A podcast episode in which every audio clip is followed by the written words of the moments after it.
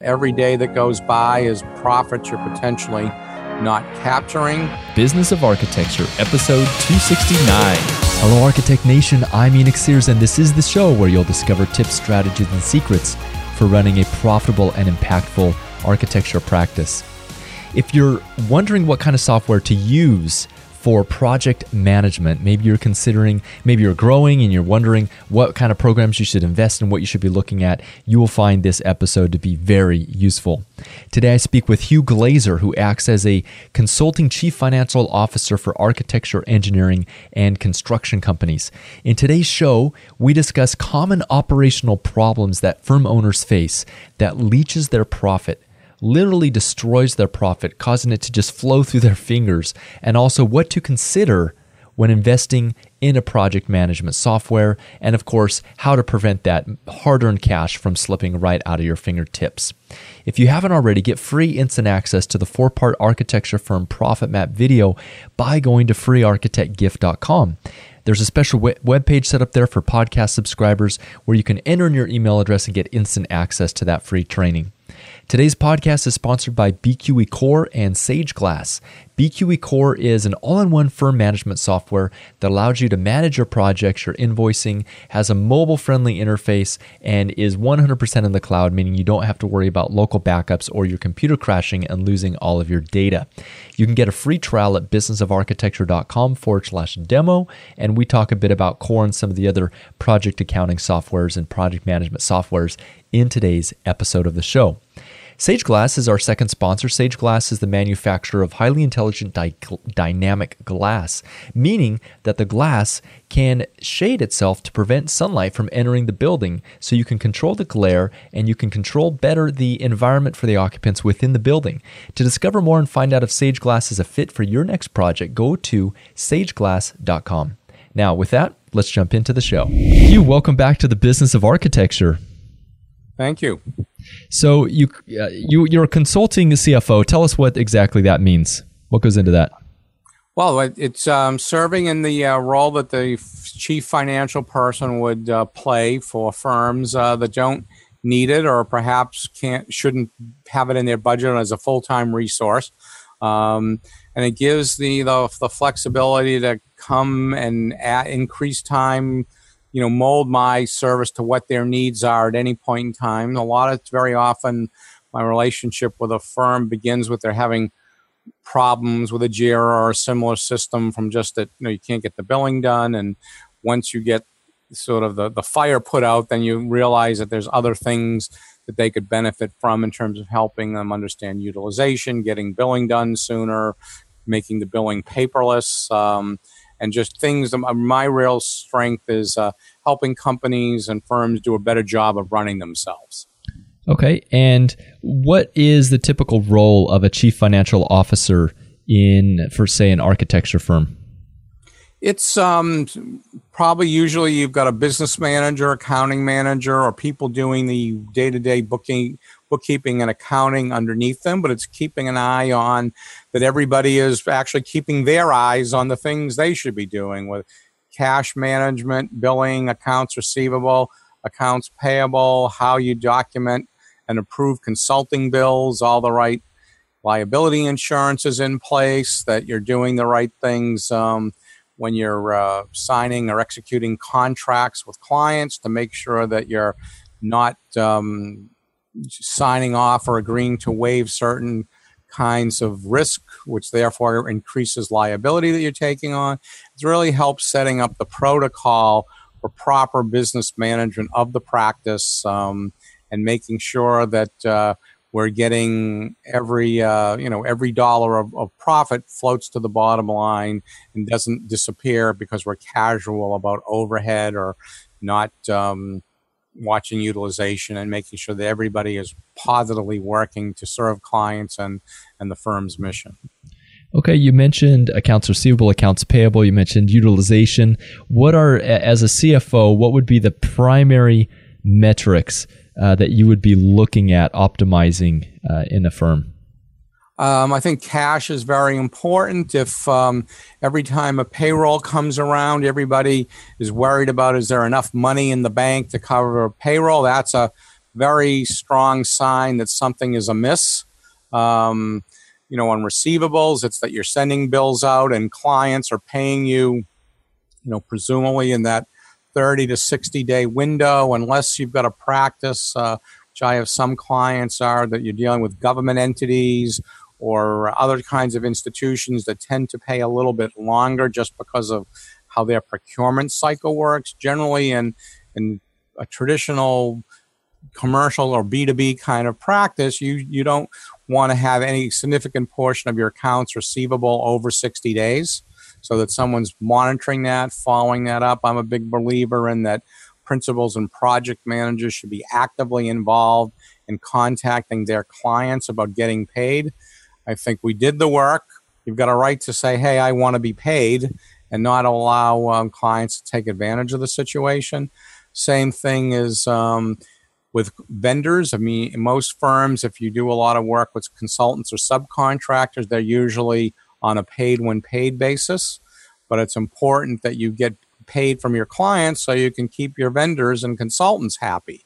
Um, and at the same time, um, looking at bills that aren't getting paid, that would be another red flag that generally, if you look at we, there's reports that are used with receivables and payables that are called uh, aging reports that basically is columns that you know you see these are the bills that we owe that are less than a month old these are the bills that are two months old three months old etc and that works on both money coming in and receivables coming in as well as payables going out. So on the payable side there shouldn't be significant bills over 60 days old that aren't related to projects. So again, not having the money to pay your bills on time, again, is sort of another red flag um, of things that a CFO would, would help set the schema and procedures up to help monitor. Okay, and when does a when does a firm owner know when they're the right size, or when they should consider, you know, moving up from a bookkeeper and just an accountant to getting some outsourced CFO services? Um, you know that I was just reading an article about that the other day, and I've written a little about that myself. It, it, it's range. I think that you know there's there's different stages. I've seen three or four person firms that really could need it because they're heads down, focused on the work. And other than when they go to do get their tax return done, the person that prepares their tax return is the only person sitting back and looking at the numbers. Um, smaller firms, once there's sort of a initial encounter done, um, perhaps follow up could be once a quarter. Um, and some of that also depends on the skill of who's doing the day to day accounting and bookkeeping. Um, but you know, firms like I said, you know, in that five or below could, could use some oversight. Um, you know, uh, on, on, different levels. I think it also depends on what the partners or principals engagements are.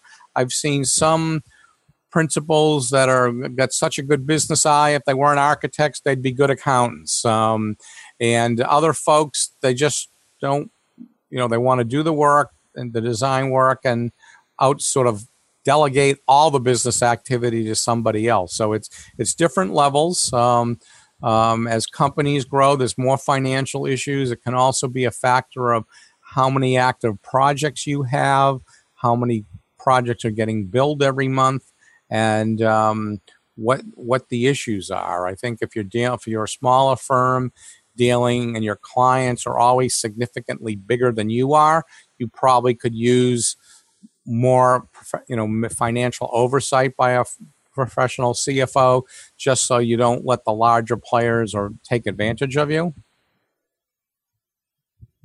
Okay, and you, you've done a lot of work with architecture firms. What are the kind of when you come into a firm that hasn't had this kind of oversight or help before?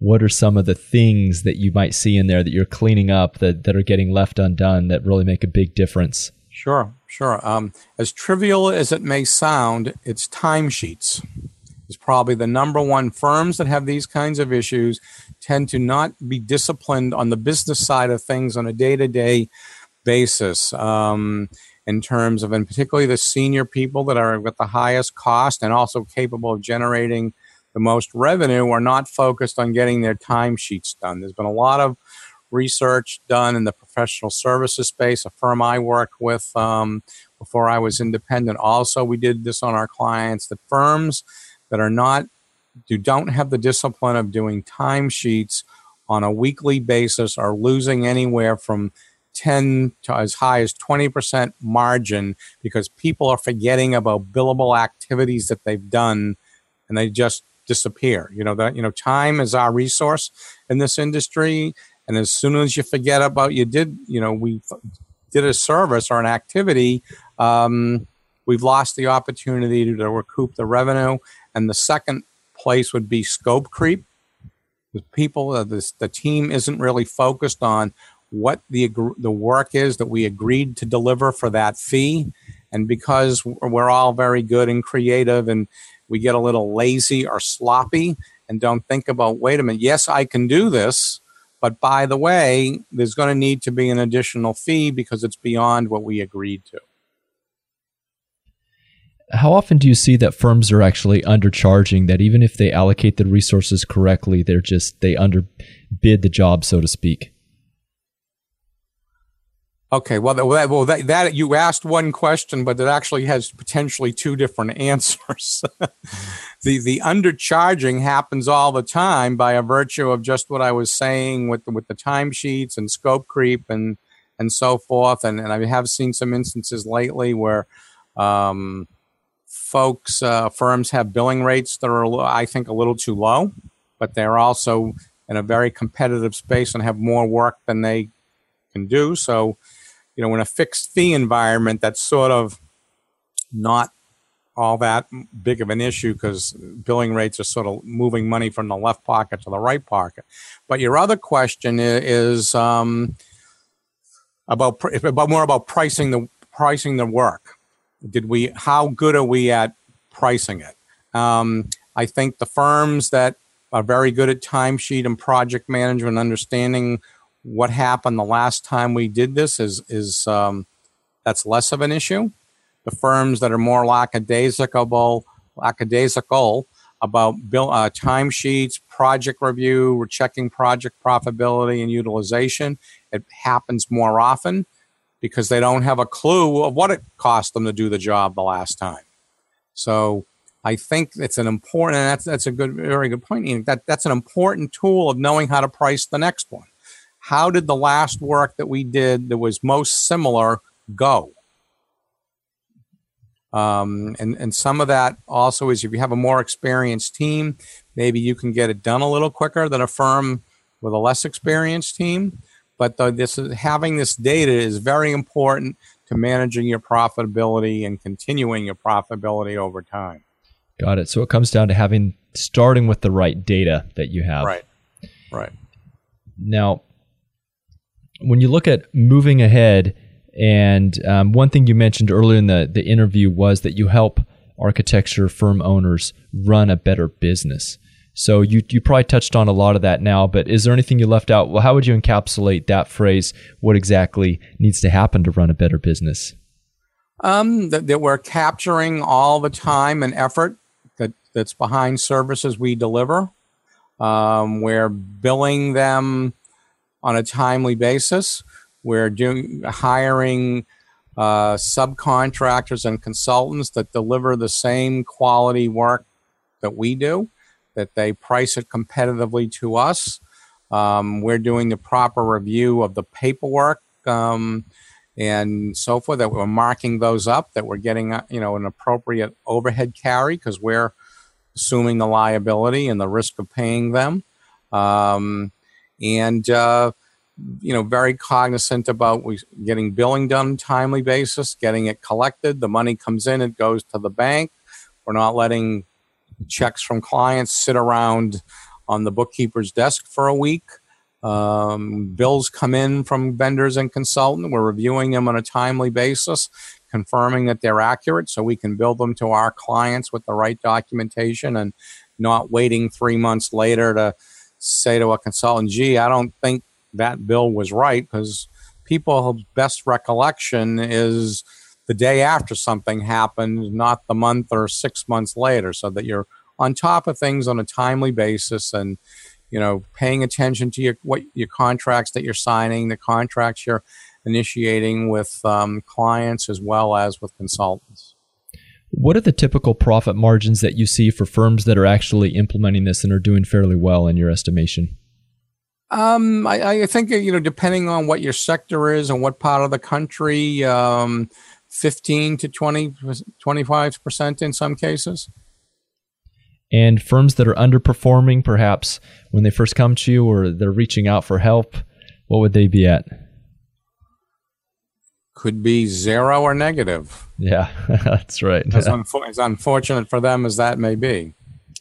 Yes. Now, so we talked about getting all this data together, and obviously, there's you know you could use Excel spreadsheets for this. But when you reached out, you said, "Hey, you know, it'd be great to have a conversation about some of the different software tools available." Right. So there's a number of great software tools out there. Each of them has a different strength. A lot of them have the same weaknesses. Some are more difficult and complex than others.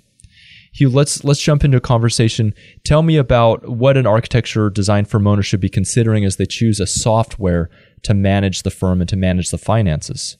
Sure, and I, and I think the the important distinction, Enoch, about that is that firms want a project management system versus a project accounting system. There's lots of accounting systems that will do project accounting, but they don't give you the tools you need to manage the project the way some of the um, leading systems that are tailored to the A&E industry are. Okay, and, and, what are what are those systems? Let's make a short so list the, so that we most, can discuss. The, the, the, most widely known ones are, are Vision, which is a Deltek product, um, Ajera, which is now also a Deltek product.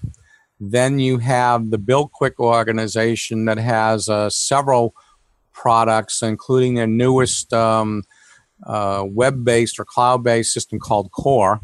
Um, and those are probably the three leading today that I come across and see people looking at, um, you know, for architectural firms because it gives you all sort of the soup to nuts support you need from doing, helping you do your proposals, managing the work, timesheets, billing through collection, and, and having your general accounting on the back end.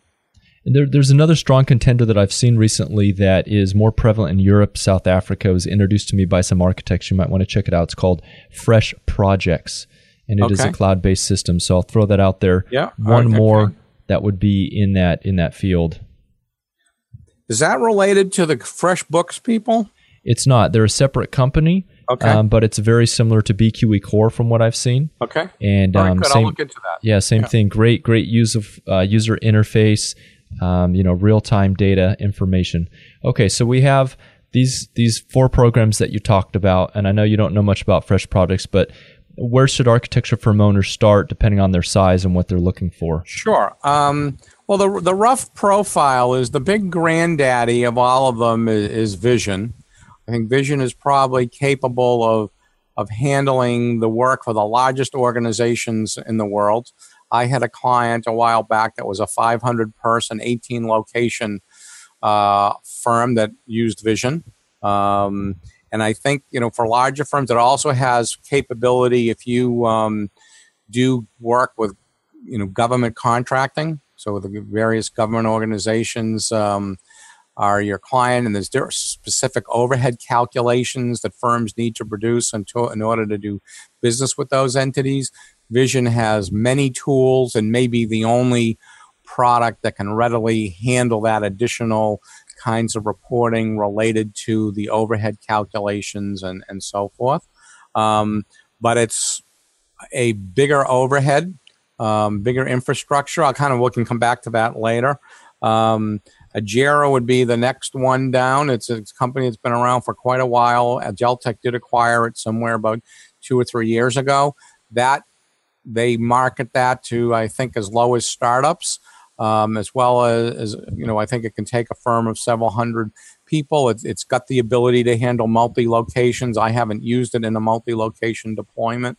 Um, but I've found that it's much broader, but it's easier for a smaller firm to implement and manage because of its structure um, is more analogous to sort of Excel spreadsheets and more GUI, you know, graphical interface kinds of products that we're all getting familiar with apps on our phones and so forth. Um, and the BillQuick core product offerings are are um, another stage. I don't want to say there's some overlap with the Ajera probably at their top end and in Ajera's bottom end, but for firms that um, don't need as much formal control or uh, tools that Ajera or Vision would bring. Um, and I'm going to guess that from what little you just said about fresh projects, that's probably the same kind of thing. Where the accounting and the billing, maybe there's less projects being billed every month. The staff, you know, tends to be working on maybe one or two projects at a time versus some of these larger firms. People can have 20, 30 different project references on a timesheet during a week. And you mentioned um, some of the controls that Ajera or Vision would have. Specifically, what would be some of those things that might be lacking in something like Core? Well, I think um, both products, and particularly in the case of Vision, have very robust work plans, staffing, depending on how you manage the work. Um, I've noticed that firms sort of have at least two different ways of how they come up with proposals. Ones they just instinctively know what the work is, almost down to a square footage cost, and they can put a price on it. Other firms, because of the complexity of it, they actually have to sit down and build the staffing or you know we manpower plan this person for X weeks at this rate. Um, and I always recommend of any project of substance, regardless of how you do the bid, you should be planning your work plan like that. But that's a case of where in Vision and as well as Ajera, they have very strong project planning tools. Um, I don't know whether Core has them or not because I'm not familiar with them, but I would think that um, firms of 20, 40 plus, the other two product, products are probably going to be easier for them to manipulate workforces and project scopes of that size. Great. Now, going back to the idea, if I'm a firm owner and I'm looking at which program to invest in, uh, you talked about Vision and Ajera having some of the things that might need be important for compliance. For instance, if you're doing government work, where a lot of times they're going to uh, ask for specific reports or specific financial numbers, and it sounds like uh, some of the others, like BQE Core and Fresh Projects, they have the ability, the flex- flexibility to be uh, more user friendly while still having a robust data set to manage projects. Yes, I would agree with that. Okay, great. Well, any anything else that you wanted to add? What else are we missing here as we talk about software choices for architecture sure. firms? I would I would say that um, depending on your firm side, but certainly if you're over that 15, 20 person, you generally you may want to look at everything. Um, I think what will happen is as you start to understand what these systems offer, versus what you're doing today. And also, you get some context of budget to find out that a, system on the high end like Vision needs a more formal structure. Um, there's always things changing. Report writing is more complicated. So you have to, in, in some cases, for larger firms, have staff dedicated to just understanding the syntax for building the reports you need on a day-to-day basis as well as ongoing training. That's the other thing. You know firms have got staff coming and going all the time so very important especially in the vision as well as the Ajera world that you're training new people to bring them up to speed on the knowledge of how the system helps them do their work um, as new folks join the organization. Um, and so the cost of doing that is different um, Vision has more maintenance, more sophistication. Ajera is is less stringent, a little easier for people to to um, learn because it's less more, more user friendly from a coding point of view, whereas Vision is more of a programming language when you're customizing it. Um, but still needs someone to be the lead and have knowledge. And the main, you know, in, in keeping it going, the main thing is know, once you go through the process, and this is an investment not only of dollars for software and implementation services, but it's the time for your staff and training them. The investment can't stop the day you turn the system on. You've got to be reinforcing your practices. You've got to be training people, making sure that the tasks that keep the data quality up are being maintained. Um, every company should have a protocol of every time we open a new project number, these are the kinds of fields of data we need so we can run the right reports later of how we did, you know, one loss percentages on proposals. So discipline on you know these systems is very important, um, and the firm needs to be making a commitment to have the resources to maintain that discipline, or otherwise, over time, the quality of data is going to degrade, and the people will you'll have the system longer, and people will be less and less knowledgeable about how to use it. So so the end of that message is the investment in maintaining the system and the quality um, has to continue at some level just to sort of become part of your firm culture. Great. Well, Hugh, I just wanted to add to the previous conversation. I know Core does have a work planning uh, ability in it, as does Fresh Projects, and it does seem to me that they're both quite a bit simpler than some of the others, like Ajera and um, and Vision. So, anything else to add as people are making a decision about which one to go with? Um, like again, I think you should look at more than one alternative. Um, also, it's always good to have somebody. This is another role that a consulting CFO can play, is someone that's done this before. Um, oftentimes, firms will go down the path, particularly if they're coming from a place of using a system like QuickBooks, where the bookkeeper or accounting they say, "Oh yeah, I've put QuickBooks in lots of different companies and think they can do that." There, there, it's there's much more.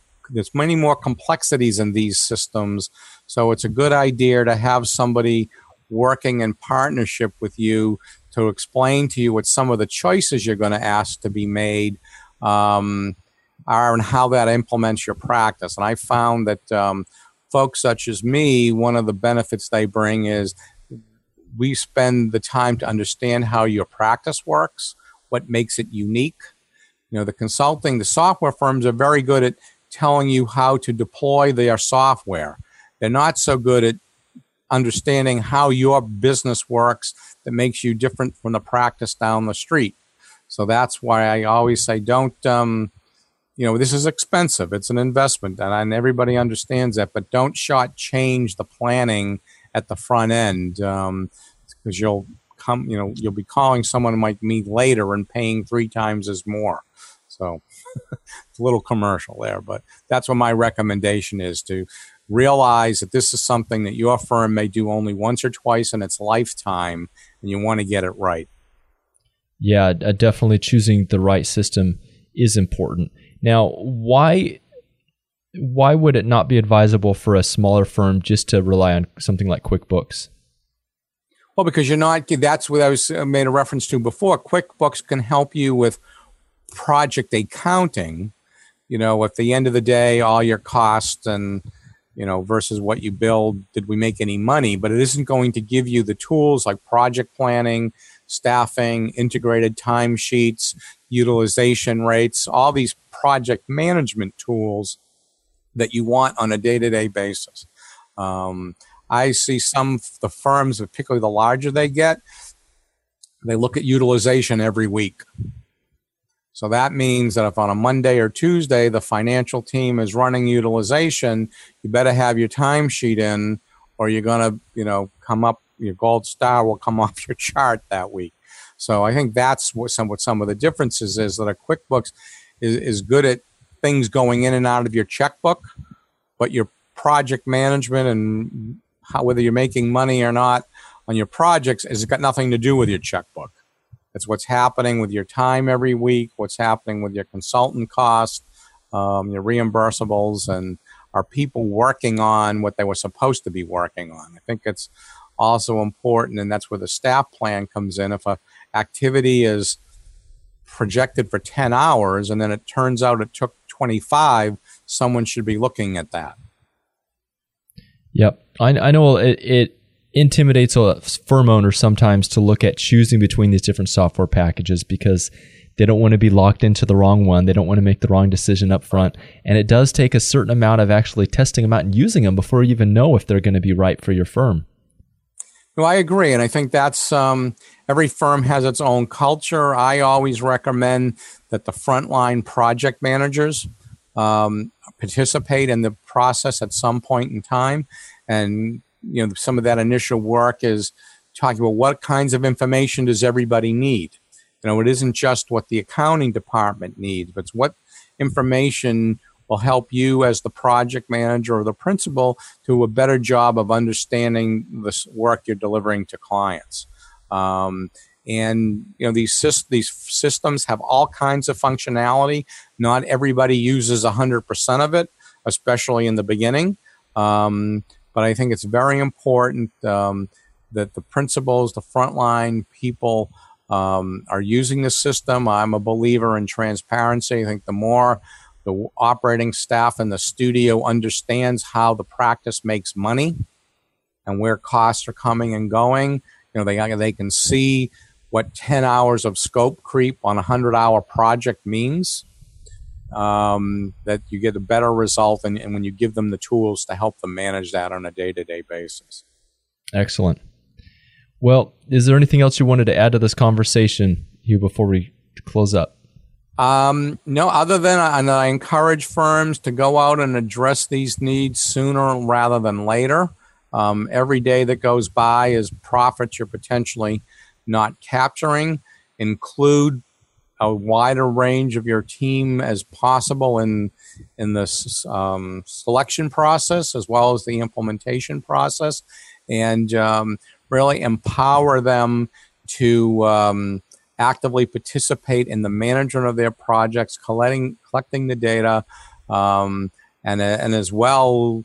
They should also be each have a, a, a business development plan as well, and work with Enoch and his marketing resources because I think that's another fundamental when you were talking before about in the beginning of the conversation about things firms need to do a better job of. I think that's a big one. I see that business development is, is kept under the hood of, of, of, the purview of a small number of people. And I'm a big believer everybody at a certain level should have business development goals and understand that that's how we grow and maintain the success and profitability of any firm. Love it.